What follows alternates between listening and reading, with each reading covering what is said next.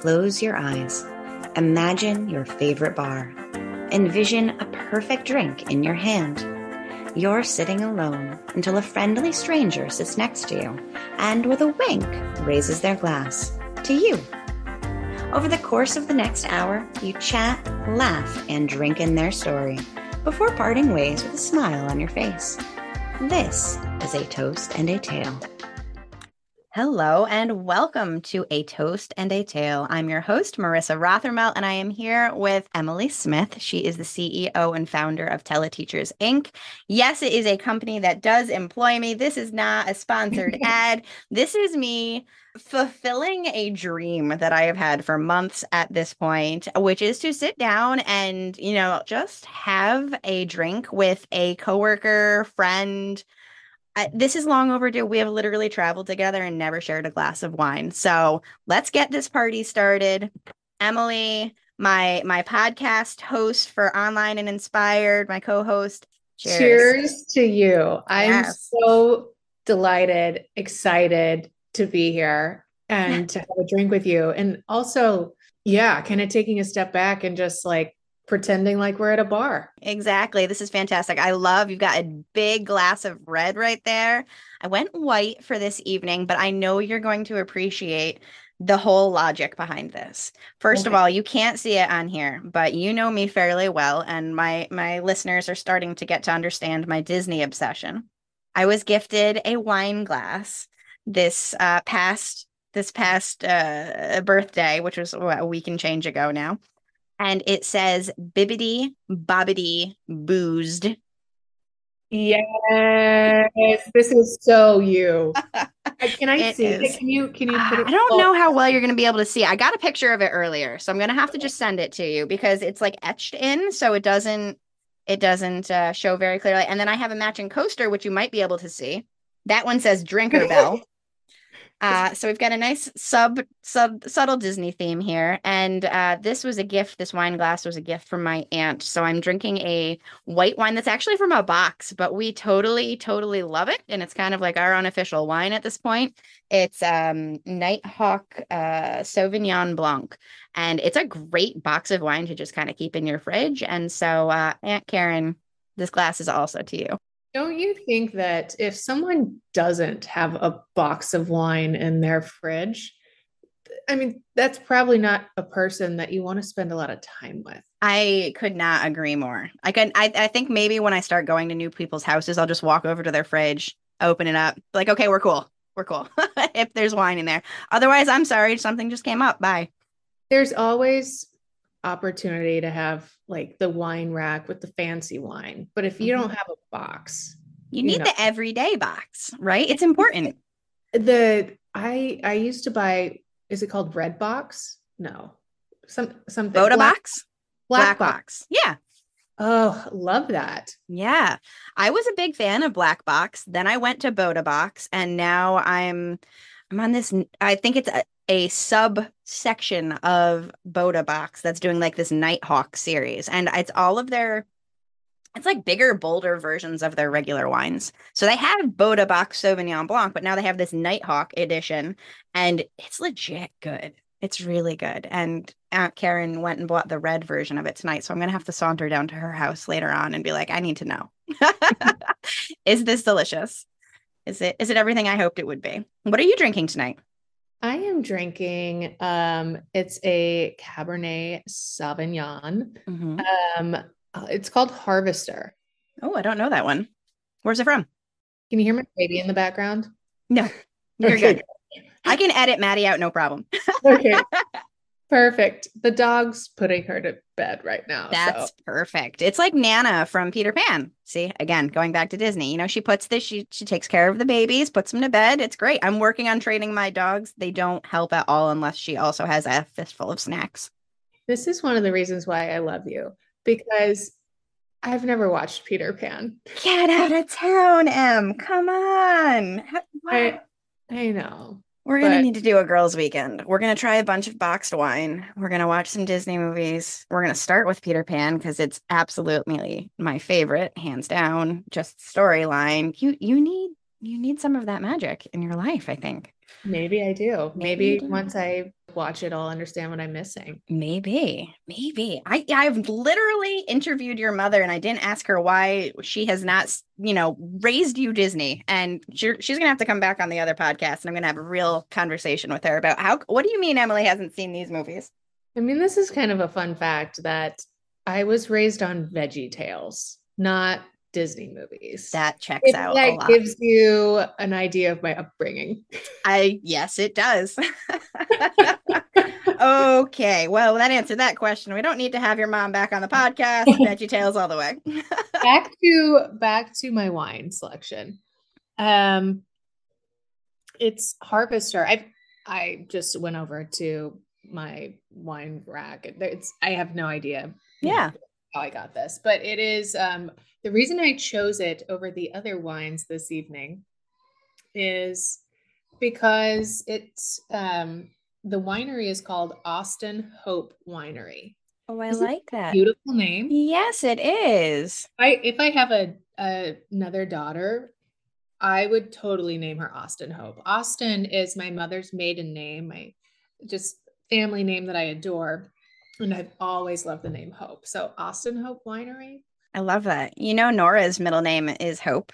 Oh, that's right. That's uh, Emily and I both have similarly aged children, daughters, single children, um, and they are both beautiful, beautiful, exhausting toddlers. And we are navigating uh, virtual education and life and toddlerhood and teething and going to school and all of these things. And that is why it's really important that we always have wine in boxes in the fridge.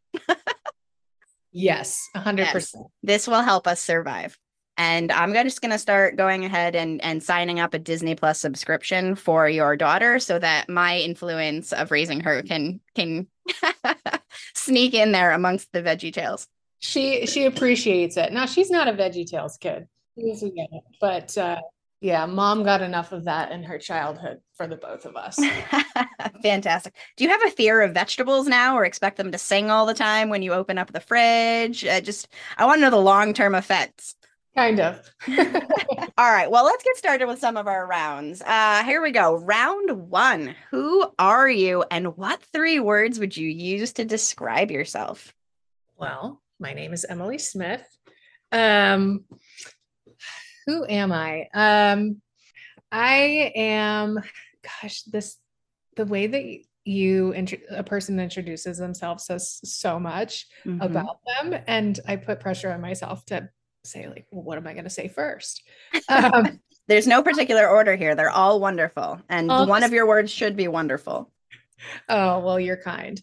Um, so my three words that I chose were or that i'm thinking about um, were uh, reflective mm.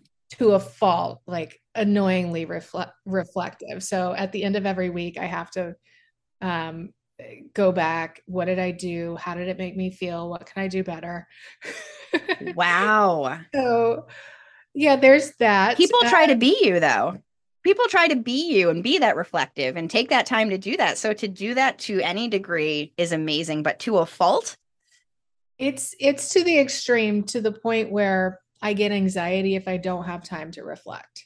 So, you know, blessing and a curse. Sure. But I also just like want to soak up every ounce of life and it speeds by so quickly that I think that that is just something that I one of the reasons why I just love prioritizing. Yeah. Yeah. No, I get that. Um, so I would say that um, intense would be another one. You've seen this side of me at work. Whatever I do, I go uh, way too hard at it. Like I did my undergrad for college in three years instead of four. I was always just like, can't do things quick enough. And still to this day, I have to remind myself there's no award for getting places first.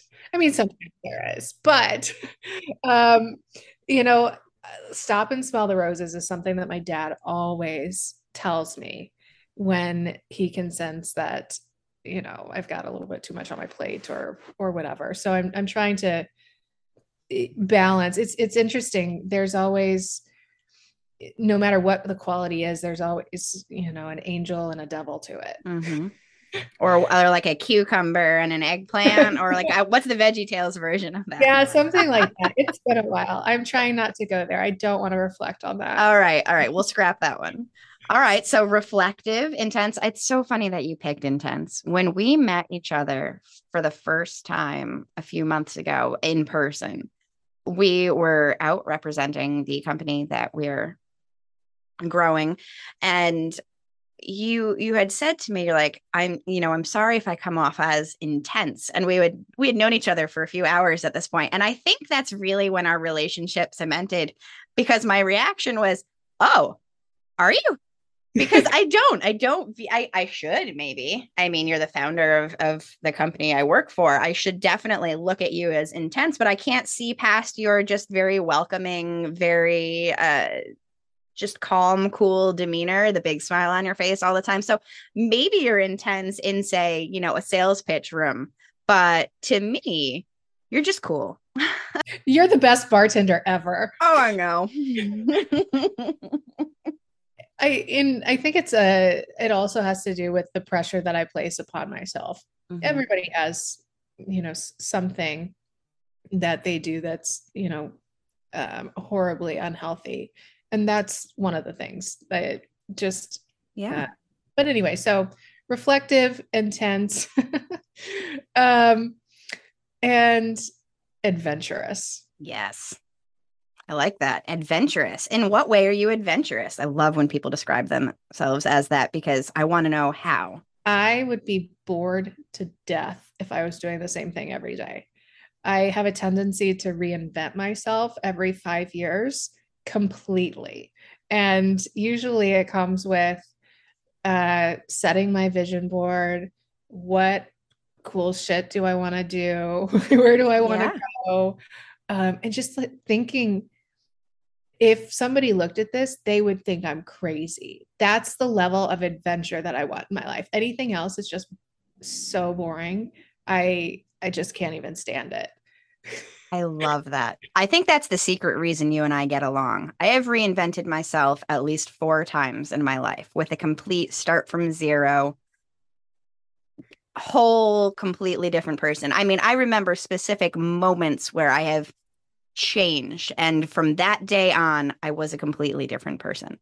Uh and and when I first was trying to come up with this podcast name, I almost called it something to the effect of chapters or mm-hmm. yeah because i do believe that you know you change so much as you grow and uh, while the meaning behind the this podcast was always to get someone's story that was it. It was like what chapter are you on right now of your life? You know what is your what who are you in this moment? Where were you before? Where do you want to go? Uh, or where do you think you want to go right now? So i totally relate to that. How old were you when you first changed who you were. That's my question. I know mine. That's why I want to know yours. I know how old I was. How or approximately. We should have asked my mom when she was on online and inspired podcast. But I'm going to say um, I evolved my freshman year of high school, freshman sophomore year. So I started playing basketball when I was in 6th grade and was the most uncoordinated like the coach had to hold me by the back of the jersey and pull me along just to my brain couldn't compute a play. Mm-hmm. and um but i loved it. I'm like oh i think i can get good at this. This is fun. And so for the next three years in a very intense fashion i poured myself into becoming good at basketball. I did they call it ball handling which Probably need a name for this. I'll use that hashtag. We're gonna get some real interesting hits. I did ball handling drills every day for hours. You know, that's very similar to what I was doing at that age. Can we use that as a soundbite? Definitely, um, definitely. so I was raised very conservatively. So it was anyway, it was the only ball handling that I was doing. But um uh I loved it and um, did it for three years, freshman in, in high school, like uh, thought that hey i'm gonna i want to do this. I want to be a college basketball player. I want to be WNBA rookie of the year. Like wow. all of those big dreams. And uh, i dislocated my knee oh no. at summer camp for basketball dislocated my knee couldn't ever get you know get it fully functioning again it just scared me too so um, I just was never the same. I I couldn't perform at the level that I wanted to. I think you know anybody that's been through an injury and being you know your first year in high school and you have this big injury and um, you know you're you have to redefine yourself. Mm-hmm. So I'm like. Um, I also didn't curse at the time, but I think if I would have, I would have been like, shit, what am I going to do with my life? Yeah. Yeah. Um, and so I have no idea where I got this idea from. And it was before the days of the internet. We had like AOL dial up, but mm-hmm. I found a pageant. I can't believe I'm telling oh you. Oh my God. I love where this story is going. this. Um, the two sips of wine has already my mommy brain. Um, so I I threw myself into doing pageants. And it was the thrill of it was, you know, trying to keep up with current events and being well spoken. Well, for those who have never been in the pageant circuit, like it is, it is like toddlers and tiara style. It is the most intense thing I've ever seen in my life. Oh my I didn't know that when I signed up for Miss Merry Christmas, you know? But I went to Miss Merry Christmas and crushed it. For you. Really crush it. I was I looked like a giraffe walking in high heels um, because apparently there's an art and a science to, you know, all of this. And anyway, I begged my mom. So going from begging my mom to hire me a basketball coach to begging my mom to hire me a pageant coach. Wow. And I just I loved it. Um, and again, I can't believe I'm saying this, but I ended up uh, being Miss Branson and getting ready to go to the Miss Missouri pageant. And you've got to you've got to guess what my talent was. Ball handling. Ball handling. No, it wasn't. It totally was. it i swear to you i had the cutest little outfit too my pageant directors are like okay you can do this basketball thing, but you need to wear some hot shorts. And we're Oh my God. I had, I wish that I could find a picture of that. I don't have one, thank God. But I had the cutest little red sequin outfit. And my grandmother and I actually, before we upgraded to the hot shorts, my grandmother and I made a blue silk basketball uniform and we trimmed it in sequins. And that was what I went out and did my original routine. That is amazing. Does this outfit exist anywhere? Are we going to see Maddie? Oh, Lord. I hope not. I mean, maybe the girls are wearing it on TikTok somewhere, but maybe. So, anyway, that was my evolution from becoming a basketball player to doing something with the same intensity, but in a totally different area. So, I would say that I quasi reinvented. Yeah, that was that was a reinvention, a hundred percent. I mean, uh, you you did maintain the ball handling throughout. So, question: How many times can we say ball handling this podcast? um, will it carry over into next week's education related podcast? Stay tuned to find out. but uh yeah wow that's pretty big change. That's a really a big change. Good for you. I love that. It, we were the same age when uh we we went through our first you know closed the first chapter if you will. This is going to be a test to see if my mother listens to this. But uh i made the conscious choice at the age of 14 when i was out uh oh you know feeling feeling myself, if you will. So I uh, I made choices when I was younger that were questionable, involving drugs, alcohol, promiscuity, etc. And I was coming home from sneaking out one night, and it was uh, my parents were renovating their house, and there was like all of this plastic sheeting up And I remember taking like half an hour to get back into the house so as to not wrinkle the plastic sheeting and like analyzing how the door would open and close, etc. Uh, half an hour to get back in the house. And I finally got back in the house. And for some reason, in that moment, it dawned on me that my mother was upstairs pregnant at that time. And she could have had that baby like any moment and seen me. And for some reason, that was the moment that I said, you know what? I'm actually done with this. And really? from, yeah, from that moment on, my my friend group changed. I became uh, from a, a failing student to an A student. I just completely pivoted on who I was and what I was doing with my life. I went and got a job uh, wow. at 14 and just totally changed my trajectory because of plastic sheeting and pregnancy. So That's amazing. Yeah, so that was the that was the first big chapter uh, fun times, fun times. Still I, I like how you refer to this as chapters. I think that's just such a beautiful way to look at the evolution of life and to think it's all one book. And that's something that I struggle with is thinking, you know, am I changing too much? Do I know who I am? Why am I reinventing myself? What am I going to want next? But to think at the end of the day, it's this beautiful story. Yeah. Um, and it's no surprise that you think of that that way. And i totally see how you reinvent yourself because every day it's just something different. Like oh yeah i was a beekeeper. Oh yeah, yeah I did this. I'm like oh. There have been a lot of chapters.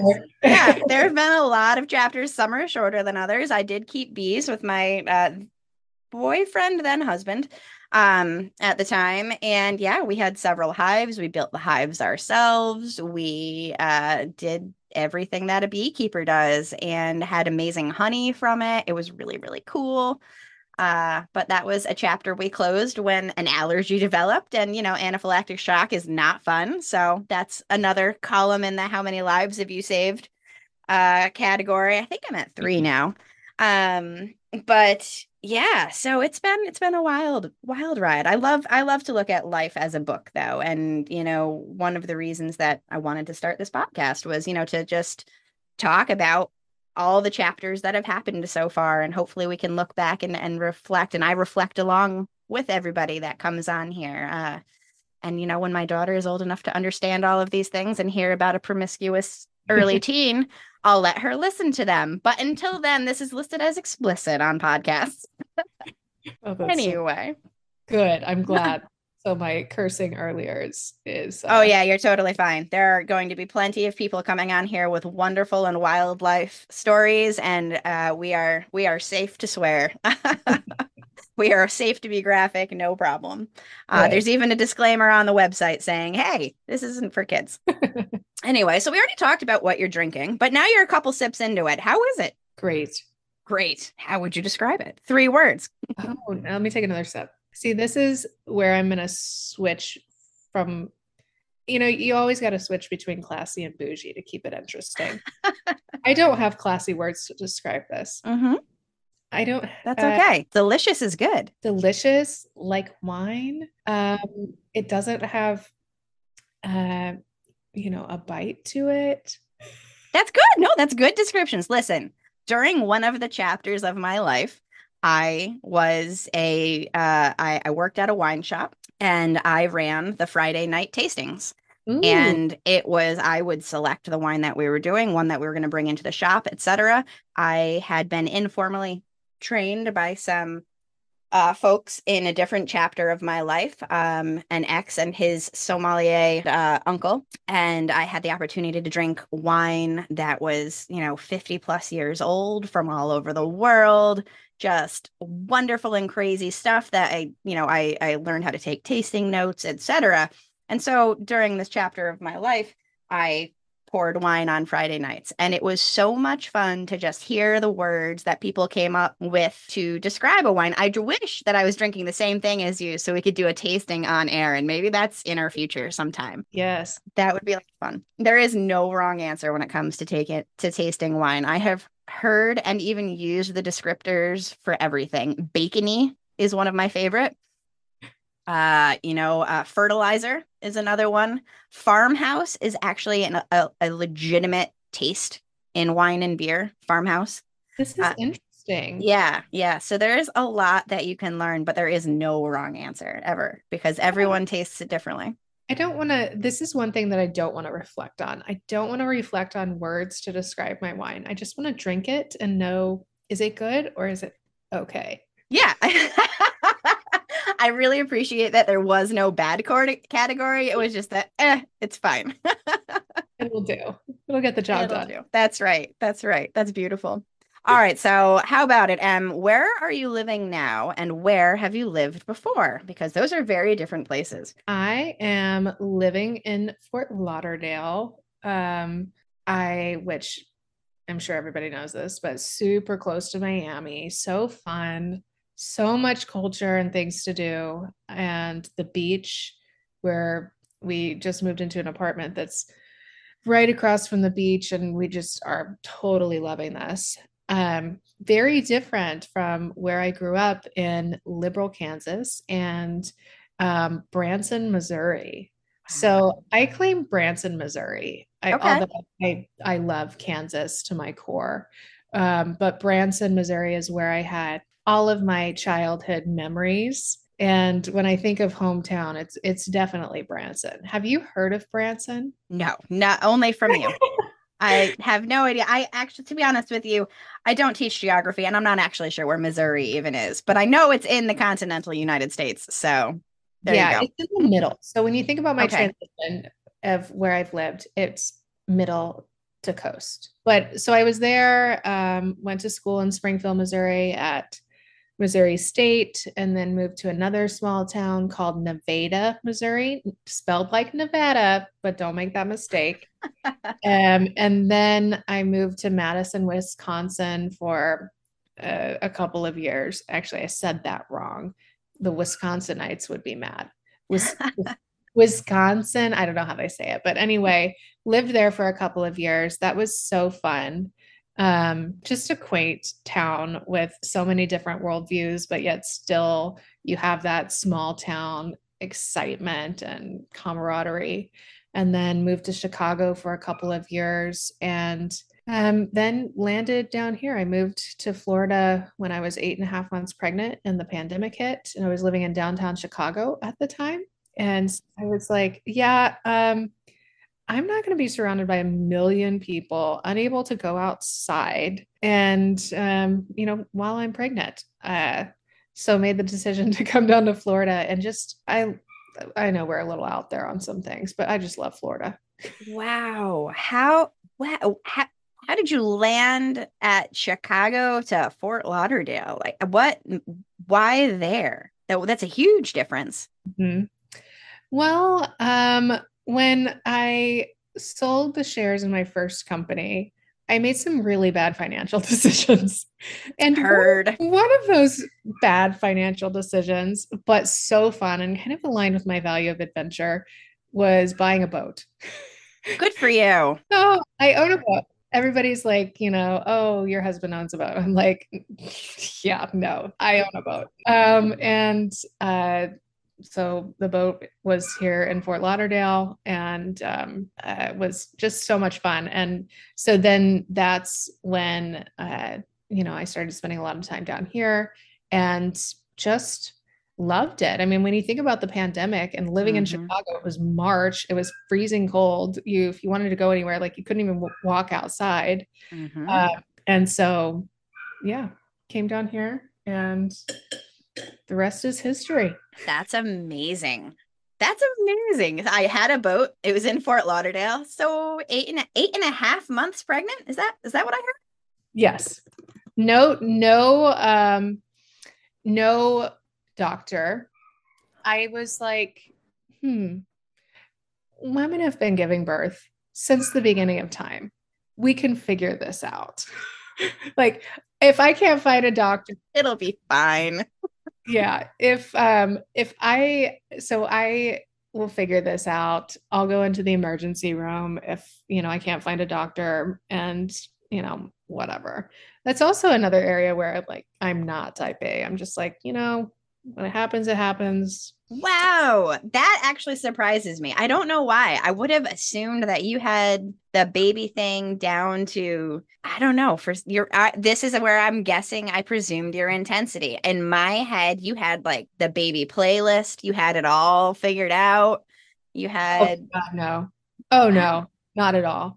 I was just like we're gonna we're gonna make this work. I am an intense, intense person when um, you know, it's like work or something. But um when it's my personal life, I'm just like totally laid back to a fault. To a point where my mom was calling me saying, Emily, I think you should try and find a doctor. And like, mom, I, I did. And at that time, they weren't taking any new patients mm-hmm. because of the pandemic. Everybody was full. Um, so I'm like, we'll figure it, it's fine, mom. It'll be fine. That is amazing. Uh, eventual guest on here is actually the midwife who uh, delivered my baby, who I've oh, formed a real relationship with after she saved my life. So, like, actual emergency issue. So, to hear that you, you know, I didn't meet her before that day, but thank God, you know, that the stars aligned where she was there with me. And um, yeah, I don't know. It surprises me you didn't have it all all planned out. Good oh, for you. Not at all. If I would have had it planned out, that would have stressed me out. Like that, and bless the team's heart um, at Teleteachers because I get emails of like, "Hey, Emily, this conference is coming up. Did you book your hotel? Did you book your flights?" I'm like, "Eh, I'll get there." I get stressed out because I I don't like being um I, I don't want to say I don't like being committed to things. I like being committed to things, but what if I want to change my mind? What if I want to fly in on a Monday as opposed to a Tuesday? Yeah. And I won't know what I want to do until the time is here. That's so really why, funny because you changed your flight right before we were supposed to oh meet. I totally forgot about that. I think you made our hotel reservations too, didn't you? I think so. I think you did. Otherwise, I would have just like winged it.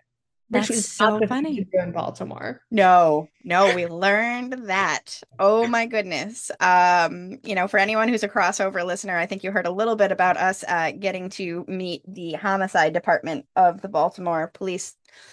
And we had a great time with them and learned some things. You're going to have to uh, message one of us directly to learn how to dispose of a body, body properly, but we did ask the important questions. that was such a strange, amazing, wonderful evening. It was. It was. I will never forget it. That is its own tiny chap- chapter in uh in life for sure. Uh yes. I'm glad we got to share it.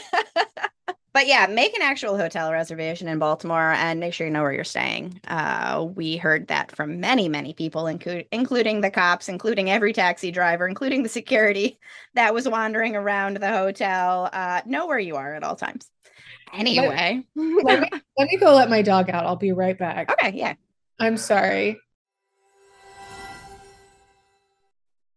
Alrighty, and Emily is back. The dog is taken care of. I think the dog quit nannying, uh, but I think the baby's still asleep, so we can continue. So what? What? Oh yeah. I hope you refilled your glass of wine while you were gone. Totally. Fantastic.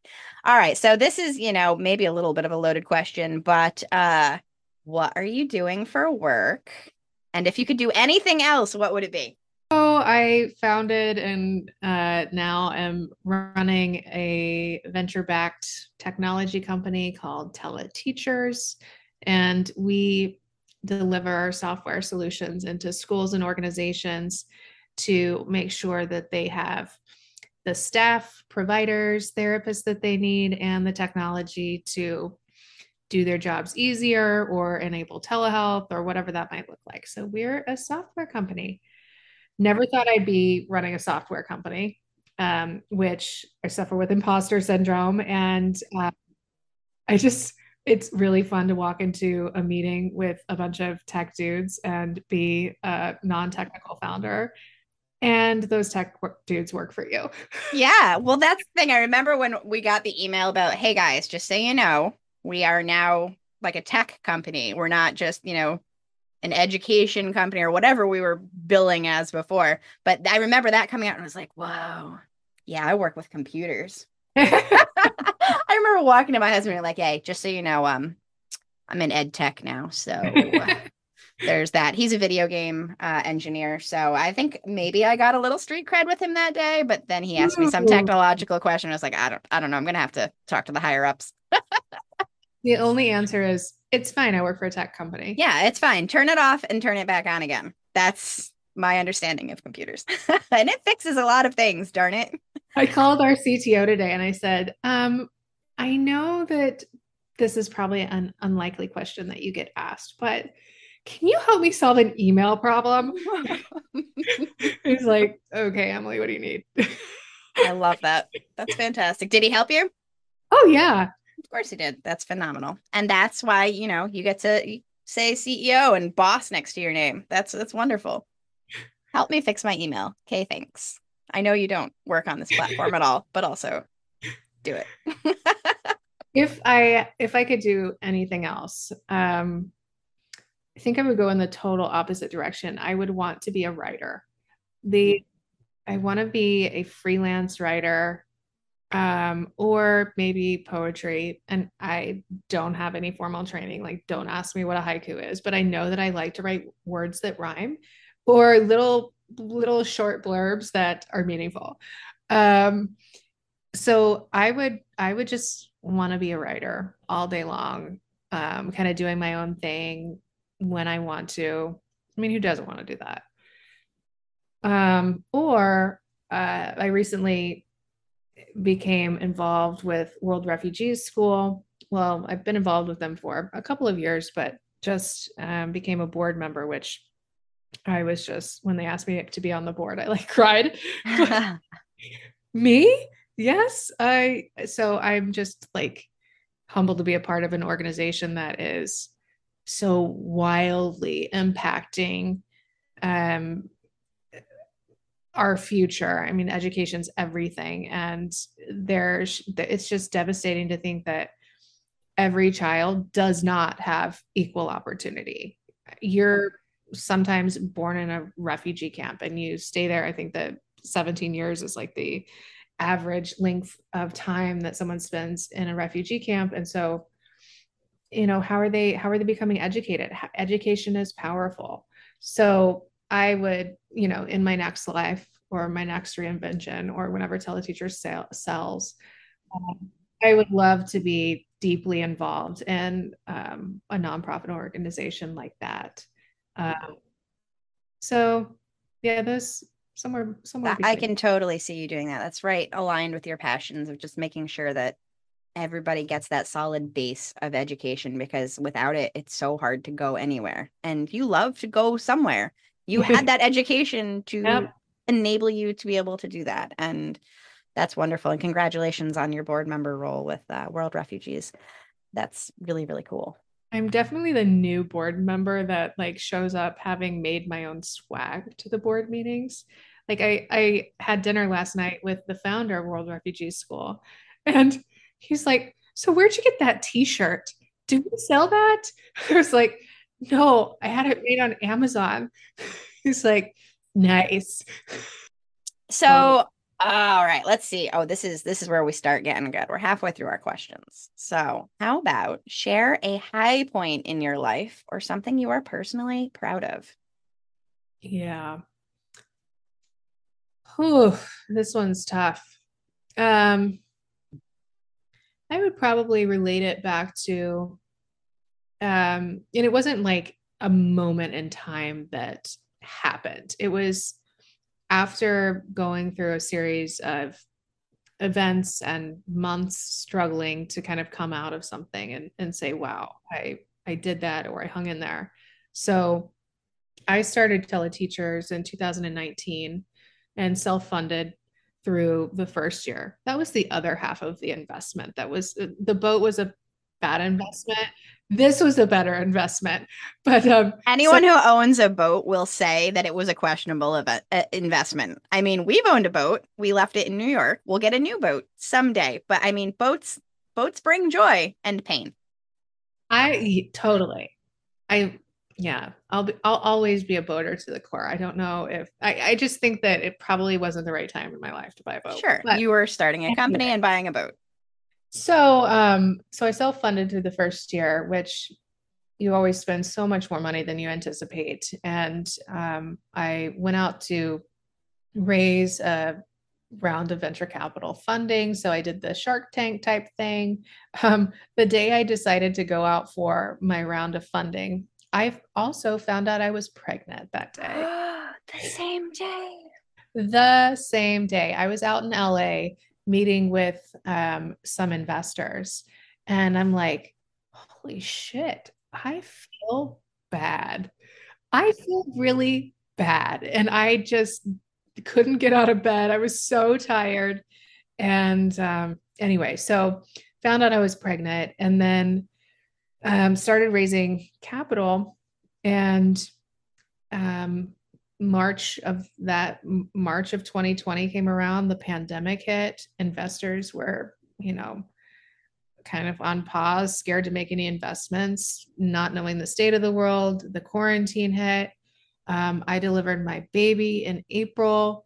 And the day I was going in to deliver, my lead institutional investor called and said, Okay, I'm committing to this round. Let's do it. Let's close it up. Awesome. But couldn't you have done that like a couple of days before I literally went in to deliver my daughter? Like, just so I would have had a couple of days where I wasn't sweating will my company exist when I leave the hospital? Oh my God. Like, to the point where I was like calling my dad and my mom, like, hey, can you bridge me? And, you know, I don't come from, you know, a my my family is successful and have been hard working their entire lives, but it's not like, you know, we're sitting on, you know, a ton of cash. And so um yeah, it was really super crazy stressful. And um so to make a long story even longer, um, I had my beautiful daughter and came back. And within a matter of days, I was on these investor calls, negotiating, um, trying to get to terms. Um, it was my first time raising venture. So there was just a lot, there was a big learning curve. Meanwhile, I've got the baby blues, I'm breastfeeding, I'm um, you know, I have wonderful investors, but at the end of the day, like that is a heavily male dominated industry. So I'm sitting there with my baby on these calls and like I should I sh- I don't know how I should have handled that, but I you know, that's kind of like the devastating part of being an entrepreneur is that your life can't you can't stop the business to really savor the sweet moments of your life at certain points in the business. So um, anyway, I for it, it just spiraled it spiraled out of control. I made a couple of hires um, that you know everybody always you know um, sometimes things aren't a great fit. There was just a lot of like there were a lot of um, decisions that I made that uh, didn't support the well the the well-being of the company. Um but it's just it's just things that are nat- naturally happen at startups. It's not like yeah. it, yeah but to be but to be doing all of that startup learning which is so stressful to begin with and being a first time mom which is so stressful to begin with in a global pandemic which is so stressful. You know what i'm saying? Like, i mean there you were managing so much. That's a huge series of challenges that you overcame. And kudos to you for for doing that. 100%. I really believe that maternity leave and we have this in common that maternity leave is a beautiful wonderful thing that neither of us took. you know, and you need it because it takes 3 months to kind of start figuring out that you're a human again. You are just this ball of emotions. My best friends, my husband's like if my if somebody held my child, I wanted to burst into tears and at times I did. Are they is my child perfectly safe with these people that I love and trust? Absolutely, but the child is not attached to me and I just need I, I want to cry about it. Mm-hmm. It's yeah. it's so wild. So hard. It's so hard. It's amazing. I, guess, I mean, I guess you asked I guess the question was, you know, what what are you most proud of? Was that what yeah. was? Yeah. Oh, I, I, yep. Something you're personally proud of, a high point. But I think we've wrapped into a challenge that you've overcome too. So it kind of sounds like it all went together. It all went together. And um, what I'm proud of myself for is I was going through horrible postpartum depression. I did not know it. I didn't realize it till I was six months in and was in my closet on the floor crying, like couldn't get myself out of bed, had, um, you know, wasn't open and I didn't feel safe sharing that with anybody um, at the company. Um, you know, it just, uh, I, things got so bad that I almost walked away from the company. I almost said, you know, I'm done with this. I I can't handle it. I am just grieving the time that I've lost with my baby. I'll never get that back. Um, like this company's not worth it. Why did I extend myself? And I almost walked away. Um, but I didn't. And I have an amazing therapist that helped me face all of my fears. And, um, you know, had I walked away, I think I would have had a lot of regrets. Um, but anyway, so I'm just, I, I just like commend anybody that struggles with mental health issues and entrepreneurs are four times as likely to suffer from depression. So I think what I identified as postpartum depression was just, you know, ongoing issues with mental health and the stressors of trying to run a business and trying to be a human. yeah. I mean, mental health is something that most people struggle with and it takes the bravery to seek help. You know that that that giant step to seek help. How did you get connected? With my therapist? Yeah. Did you did you go for it? Did somebody like what what brought you out of kind of the mm-hmm. closet where you were? Like what made you get the help? How did you find it? Well i had amazing chemical intervention. Um, and uh, then uh, i had been working with this therapist previously. My friend from grad school recommended um, her and so we had an established relationship. And my husband uh, called my therapist and said, I don't know what to do. She's been in the closet crying for days. I'm very concerned. And there were, you know, just other behaviors that started to surface that weren't me. And at that point, I was like, oh, okay, something's going on here. Something isn't right. Um, but it doesn't it doesn't sidestep the fact that in work environments that are heavily male dom- dominated like there's there typically aren't safe spaces for no not at all. women in particular to come out and say oh by the way i need some additional support because um, i am i just had a baby and i have postpartum depression and i'm still the right person to run this company but i need absolutely. Help. absolutely. We don't exist in that world. And i mean you know you're talking about in the startup company you're talking about in and looking for funding you're talking about but in the general world it's still not okay. I mean you and i work in education right now. Tell me the last time you saw a breastfeeding room in a school. Yeah. tell me the last time where a special educator could say hey I need to go pump right now. I understand that I'm severely understaffed and I have children in crisis, but I need to go do this in order to be okay to go ahead and help these students again. That doesn't exist. It doesn't.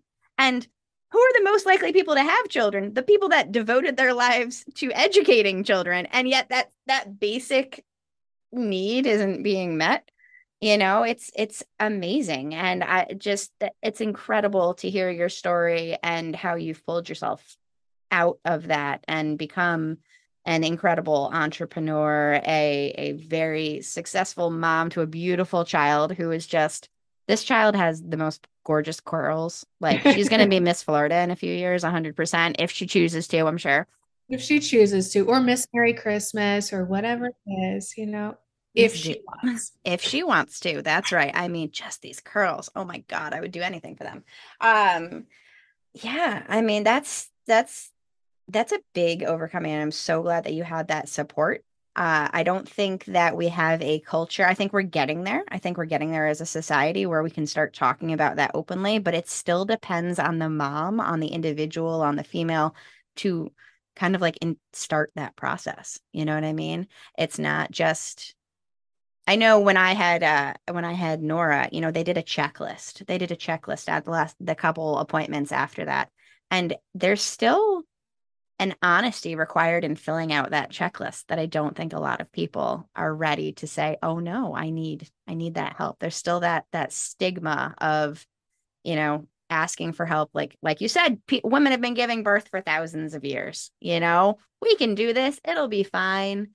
But that that self-care piece, that piece of being there for your child, that piece of knowing when you need to just talk to somebody is is huge. So, kudos to you. That's incredible. So, I mean, that kind of uh, covered sharing a challenge in your life. Is there another one you wanted to talk about? I don't know. Is there?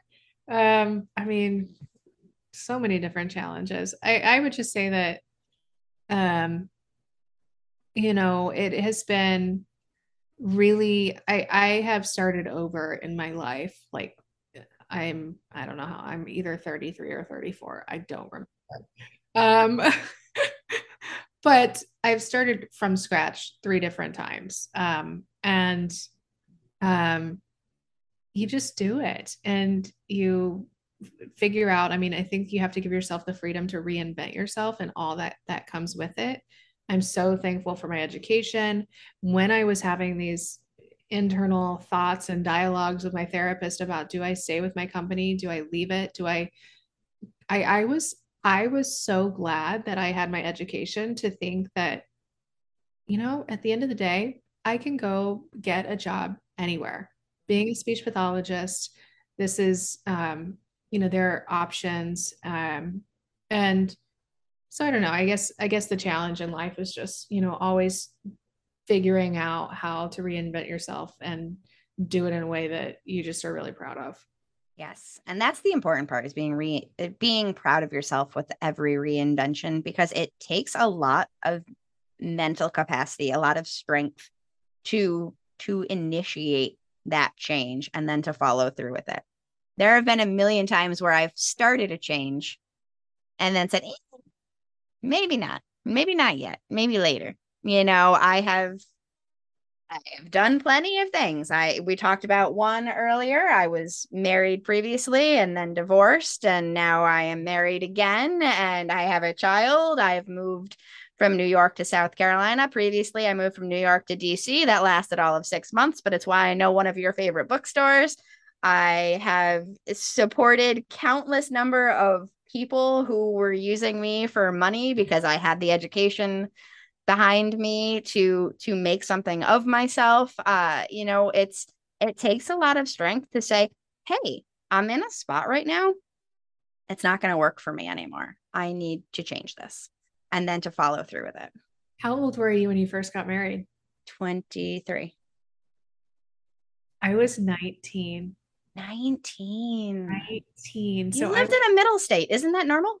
Yeah, yeah pretty much. Um yeah, pretty much. But uh, so I didn't drink alcohol till I was 23, and like, uh, so anyway, the the boxed wine and just making sure that you have, you know, all of the it's important, you know, the things that you need to feel good and manage life, and um, yeah, yeah I, I totally agree with that. Do you mind sharing how long your first one met? I seven years for me. How long your first marriage lasted?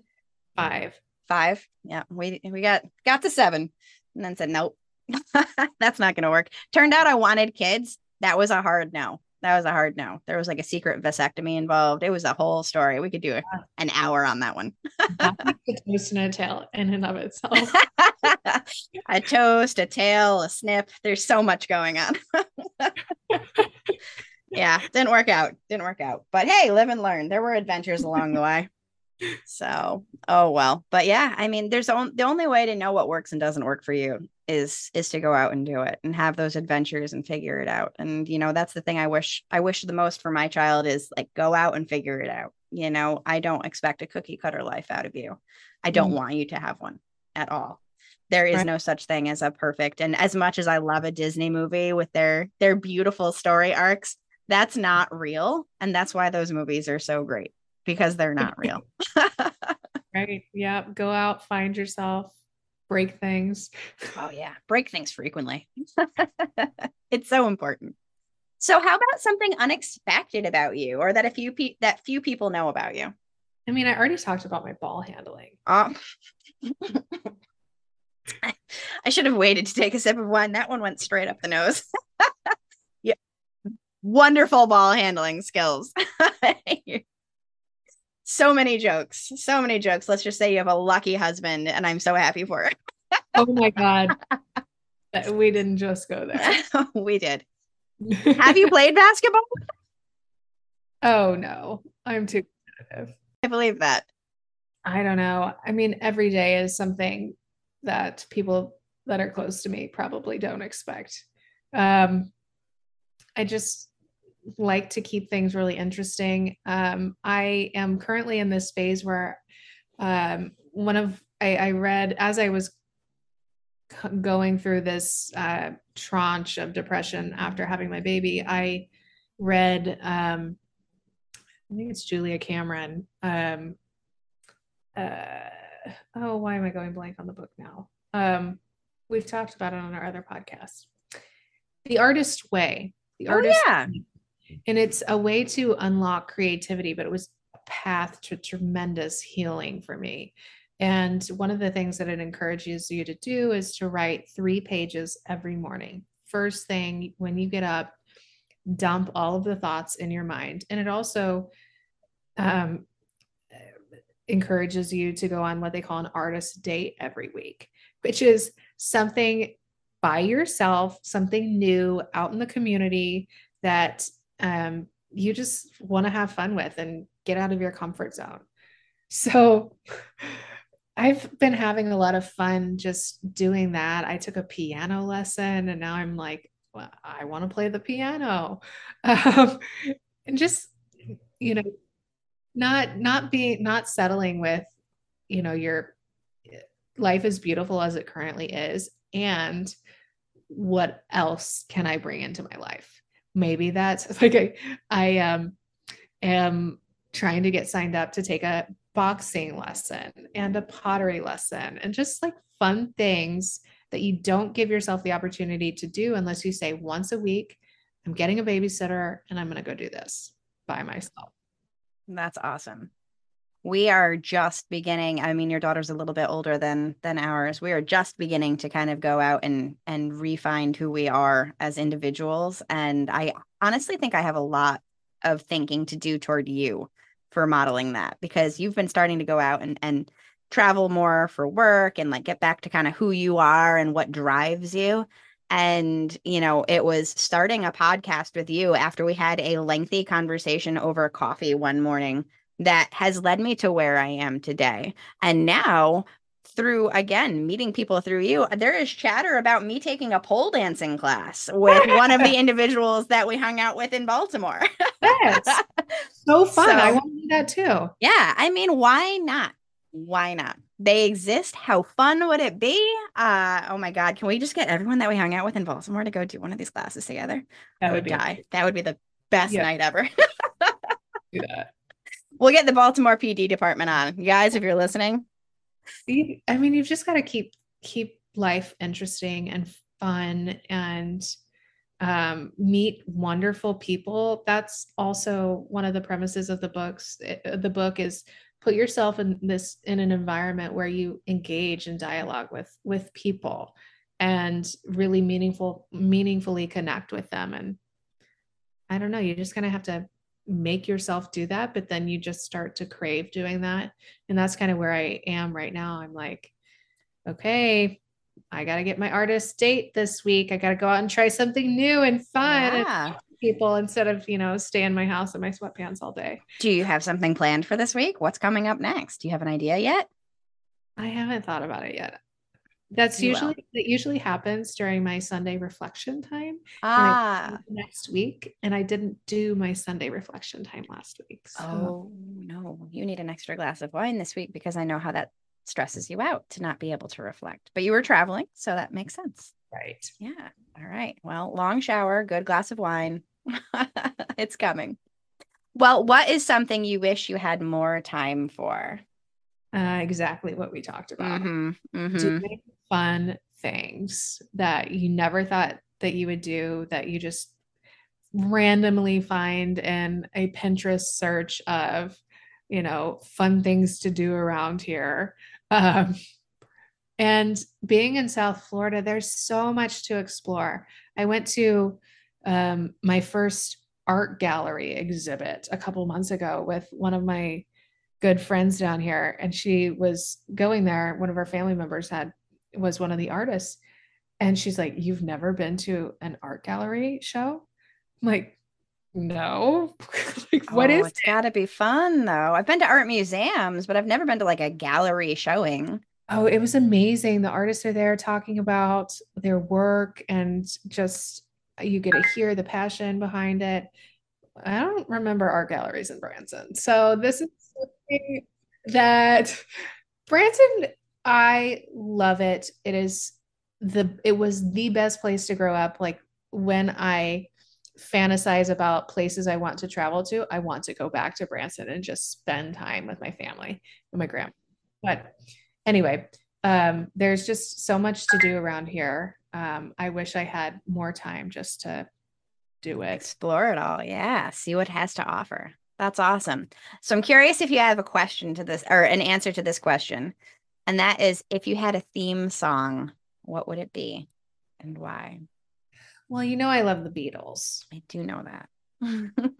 um Here Comes the Sun. Oh, that fits you. That's perfect. You think? I do. I love that for you. I think that's great. That's total perfect song.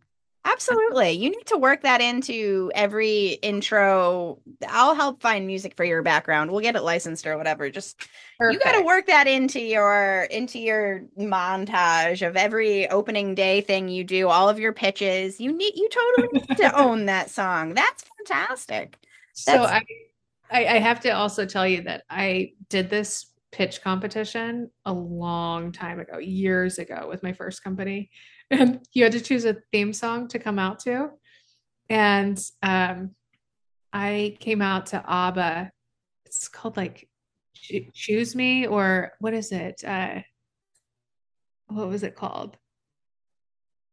I'll circle back on it. But it was like something to the effect of like, um, pick me, select me, something like that. And I'm like, I'll have to tell you on, well, I guess this is a toast and a tale. So yes. I went to, um, uh, when one of the phases of my life was ending in my 20s, um, I said, I'm leaving the States and I'm going to Europe and I'm going to travel for a couple of weeks and um, just do whatever I want and so I did. And I was eating, it was, I was in um, Notting Hill neighborhood in London, this gorgeous Airbnb. And I went out to the corner restaurant that was Italian and I was just eating by myself and met these two older guys that were just so, so nice. Ended up um, going to a wedding reception with them that was at the next restaurant over. And then they're like, um, and this probably sounds like an unsafe interaction now, like I'm going to follow this with another story that is so oddly similar. It's amazing. okay, good. Then I won't feel, I won't feel about this. So um, they're like, so what do you want to do while you're in London? I'm like, I'm obsessed with the Beatles and I've got to go to Abbey Road. So we hopped in an Uber and went to Abbey Road and they're like locals, like they know this place. This oh my god, we can't we can't let my mom listen to this show. Um, like this just gets worse thinking about what could have happened, but nothing happened. Um, so I I had them take pictures of me as I'm like walking across Abbey Road and like you know where the iconic picture is of the Beatles and um and then they offered me drugs, and I'm like, okay, I'm leaving. oh my god, it's the same ending. god. they're like Abbey Road. Don't you want to do illicit drugs on Abbey Road? I'm like, mm, no, I don't. No, no, I do not. Actually, out, guys, like I was doing it for the picture. So, okay, well, I have to tell my story now. oh my god, I want to see that picture. By the way, I'll you, you. Yeah, I haven't seen it. That might need to be your uh, your picture for this for this podcast. It is a little weird because I keep it on my desk, and people that like walk by my office at co-working are probably like, "Why does she have a picture of herself on her desk?" But I keep it there to remember how happy I was at that moment. Like I was happier than I've ever been. Like sans like you know daughter stuff. Yeah. um, but um, yeah I want to hear your story. Everyone makes fun of me because of when I send an email out for a toast and a tale. When you're when I ask about the high point, there's a disclaimer on it. It's like I'm not going to tell you no, but I caution you if you don't want the story to be the same as everyone else's, don't use your kid because that there nothing tops that. Nothing does. So dig deeper. but I've been called out a few times uh, for for that in in sessions that people have heard and ones that are coming. So anyway, my story. Uh, so my husband and I both had previous relationships uh, prior to finding each other. I've mentioned before that there is no good time to find the one that you are meant to be with. Uh, we had ended those relationships, and you know we were in uh, upstate New York in an area where everybody knows everybody, and we needed to get away. And so we ran off to Vermont for what was supposed to be a like antiquing date. Neither of us really needed antiques, but it was something to do, you know, it was just to be away, like a day trip. And it's very easy to get to Ver- this like a very great area of Vermont. Um, just driving straight down a road and there are antique shops all along the way. Well, we decided that we would do this. And I would be remiss if I didn't give the entirety of the story. And a piece of this that I think is maybe important to know is that we had stayed up late the night before drinking tequila, and there is one liquor that does not agree with yeah. me, and it is tequila. Okay. It is not. So we get on the road. I'm not feeling awesome, but I'm committed to this like day date. And we get on the road. We make it 45 minutes in there. We pull off at the first antique shop we get out and I'm like, I'm going to need you to go in without me really quickly. He's like, why? I was like, just trust me. I'm going to, I'm going to need you to go in. You know, we're dating. Like, we're not the best friends that we are now. We are dating. we knew each other well. It's like, okay, well, it's a little bit weird, but fine. So he goes in.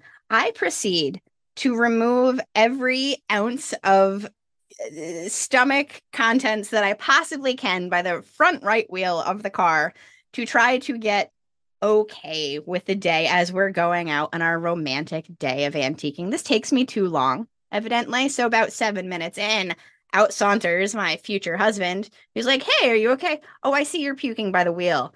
All right, we're off to a great start here on our day getaway. So I was fine after that. All right. Tequila got it out of the system. We're fine. Moving on. We go out on our day. We find an adventure. We make it along the path to a Mexican restaurant in the middle of some small town, Vermont. I wish I could remember the name of it, but I can't.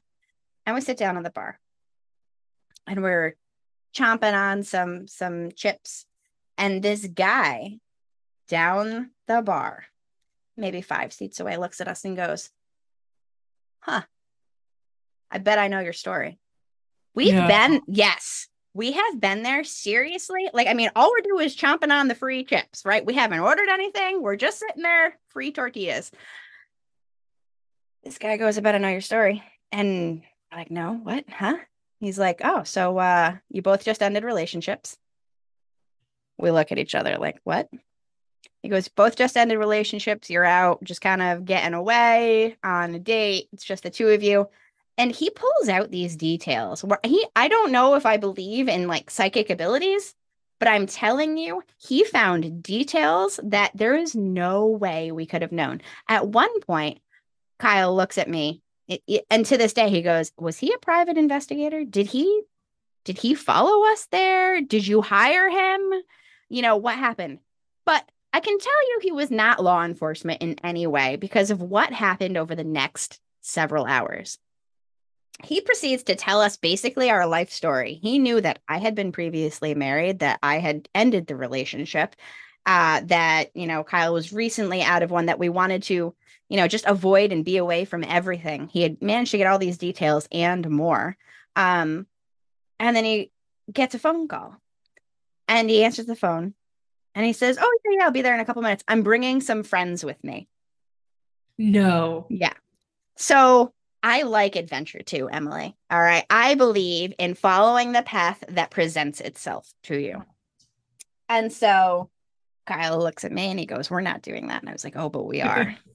we are absolutely doing that. So we end up going to a VFW of all places. All right. So yeah, I know, right? the party place in every rural town. It really is, though. So it's like two o'clock on a Saturday. We roll up into this VFW, having followed a an erratic driving truck over there, and he proceeds to insist on buying us drinks. He buys these little pull tab games for the entire everyone who was at the VFW. He wants to buy, he did. No, the first time he bought an entire round for everyone at the VFW, goes over and gets like outrageously mad at the ATM because it capped him at taking out two grand from the machine.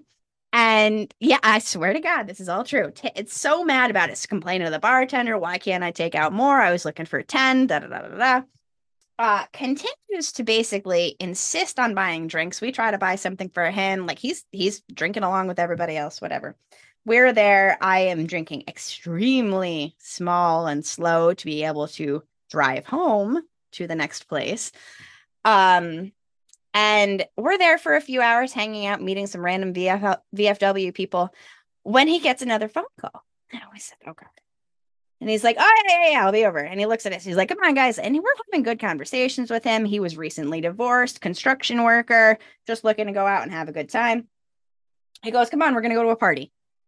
We end up at this house party in rural Vermont where, you know, you're greeted with puppies and kitties and grilled food and overflowing shots. And I'm not taking any of these shots, but they're they're pretty insistent. Okay, that you know you take these shots. So whenever everyone turns their back, I'm like sliding them over to Kyle. Like I'm gonna need you to take this because I've got to drive later, and uh, we're here in rural Vermont with nobody that we know. And we're there. We're there for hours. It's finally maybe 11 o'clock at night, and we're like, we really need to go. People are firing up motorcycles. I'm considering driving one. I used to own two of them. Absolutely loved it uh, said, no, that's not a good idea. These are very expensive bikes. I said, we really need to be making our way home, two and a half hour ride at this point. And he's like, okay, but let's just stop off at one more restaurant. I need to see this one guy and then then we'll say goodnight. Oh, wait, the piece that I missed was how much cocaine they were pushing.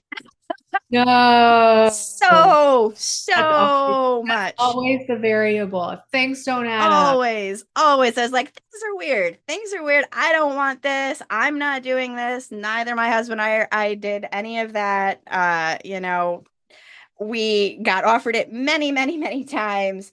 Uh, you know, him with more of a strong arm than I did. We declined all of them. Uh, and we said, okay, we're going fine. We're going to make sure that you get, we're going to drive you because I'm sober. Uh, we're going to drive you to this restaurant that you say you're meeting a friend at and you're going to go home with. So we bring him over to the restaurant. Well, at the restaurant, both he and my husband have had enough where they're like done. You know, there are people basically passing out on tables here. They're not in a position to be in a restaurant. And so I was like, that's it. I'm calling this. We're going home. I get my husband into the car, boyfriend at the time, barely even that. Uh, and this kid, this guy, this guy who has given us the entire, like who who read our life story, who brought us to the VFW, who brought us to this house party, who brought us to this random, pretty classy restaurant, disappears. No, gone. Oh my god! I just gone. Got, I just got scared. Gone. Yeah, just gone. So I end up driving my now sleeping in the passenger seat boyfriend, now husband, all the way back, trying to force feed him pizza on the way back to my apartment at the de- at the time. And there was no rousting him by the time we got home at like three o'clock in the morning. So we slept in the car, and that was our first real date. Oh my goodness. We slept in the parking lot of my apartment building because that was just a day. Yeah. You think this guy was up to? No idea to this day. I have no idea. Well, I'm kind of an expert because I follow a couple of mediums on TikTok. Mm-hmm. So maybe he had like that gift, but mixed in with a little like backwoods entrepreneurial yeah. stuff. but it was it was wild. I don't think I ever had his contact information, but I people used people used um I don't know Snapchat. So I did have contact with some people from the house party for a few weeks afterward, but they were all the people pushing things that we didn't want. So you know, I was saying hi, whatever, but I'm not driving two and a half hours to be, you know, pushed That's into those kind of things. But yeah, that was basically our first date. Boy, it's no Abbey Road, but yeah, he really is. He puts up with a lot. He called it really early, like we're not doing that, but he did. so we will fun. never forget that guy, ever, ever, ever, ever. All right. Well, round 10. I know we're going long today and I appreciate you staying with me, but I'm having such a good time that we might as well. So, round 10, it's your turn. Ask me anything yes. So I've been thinking about this and I I think I want to ask you about the meaning of life. No pressure. and I think, you know, not in like a like serious way, but yeah. you I, I mean, I love hearing about all the different chapters in your life and you know this conversation is just so wonderful because people evolve and change and you know kind of what i mean what is your takeaway what are you i mean what are you hoping yeah. to achieve or do or be and yeah uh, meaning of life. I think the meaning of life is to find your truest self your truest you you know to develop and when it is time for your life to end to sit there and say yep i am me and i am happy with the me that i was. I don't believe i know i've told you this before that i don't believe in having regrets you can yeah. reflect but i don't believe in regretting anything i don't because you can make a mistake and life is about and and making mistakes to find out who you are so i think that the meaning of life is just to find your truest you I love that because that's so internal. That's what you have control over. You know, I think when we think about the meaning of life, we think about what are we doing for the world? What legacy are we leaving? Like that's a lot of pressure. It is. And I think that all ties into who are you? What did you decide to do for the world? You know, and there's no right amount, there's no wrong amount. It's what who who did you become? Who were you and and what happened along your life's journey? And, you know, it's great if you can help others along the way. And that's great for some people. But for some people, you know, it is a struggle to figure out just, you know, getting up every day. And if you are at the end of your time here on earth, like just happy with, hey, I got up every day and I tried my best, then that's great. You know, that's part of what your story is, and everyone's is different. So, yeah, you're your truest you. I love that. I was around one of my dear friends, Kathy, last week. Um, in Virginia Beach and asking her a similar question. uh, of course, after some wine as well. And she had a beautiful answer. She said, You know, I think we're here just to um, bring sunshine into parts of our life that were once dark. Oh, I like that. Like, oh, that's good. That's that really good. You know, just keep illuminating different parts of you and figuring out um, and maybe that maybe that goes along with like the theme song yeah oh, i was gonna say i was gonna say that ties back to your beatles song just so we're clear here that's wonderful and that is very beautiful. Just you know you take what you've learned during the dark points in your life and and you shine light on them to make them better and brighter for yourself and for others. And you know i mean that even ties going back into education is that you know you're taking kids out of out of hard times sometimes and and giving them the tools to be successful giving them that light. And and speaking in true video game uh, references. You know, there's a very famous line in a particular video game that says, It's dangerous out there. Here, take this. And it's usually a, a picture of a flashlight.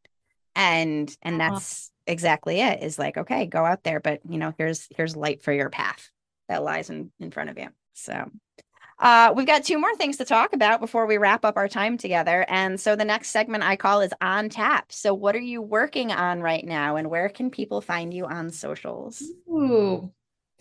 So, I'm on socials at my CEO story Twitter, Instagram, TikTok. Um, I am currently working on, so uh, coming out of this postpartum depression, I just needed to find healing within myself. And so I started to write along with those um, morning pages as part of the artist's Way journey. And um, that led me to starting to blog. And so my CEO story.com, I started it at the beginning of the year and was pretty consistent with it for a couple of weeks.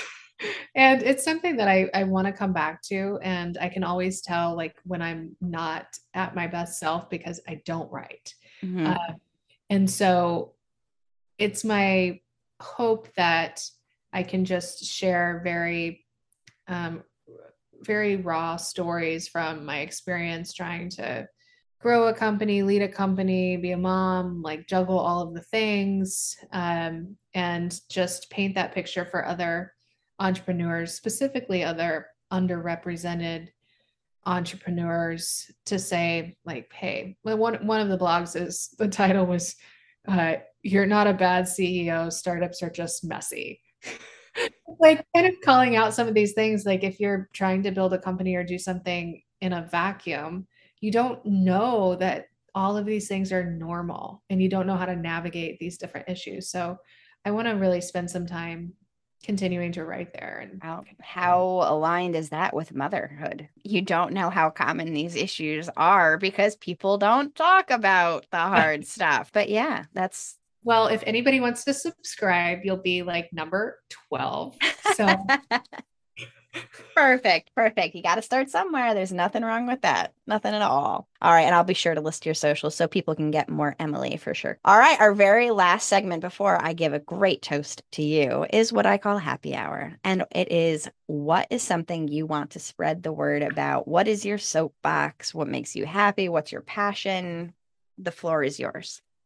Ooh, that's good. Um, there's a lot that makes me happy. Um, I would I would want to spread the word um, probably about what the good work of World Refugee School. It's so important. Um, there's really no other uh, nonprofit organization doing this kind of work. It is incredible for educators that are listening to this. Um, they they have created the content and platform to not just provide education to refugees everywhere, but to assess each child doing an adaptive assessment, seeing where they're at, um, and then creating this unique learning plan for each child.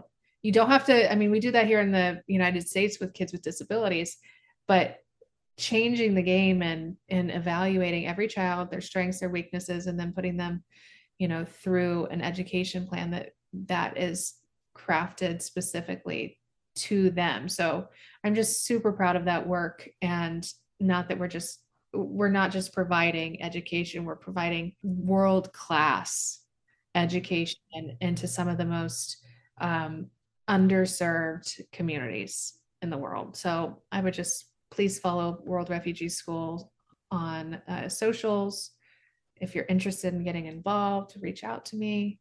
Um, that's probably my soapbox. I love it. It's a beautiful soapbox. Uh, I will make sure that we do share things um, after the after the podcast to follow up so people can easily find that information because what a great program to be involved with.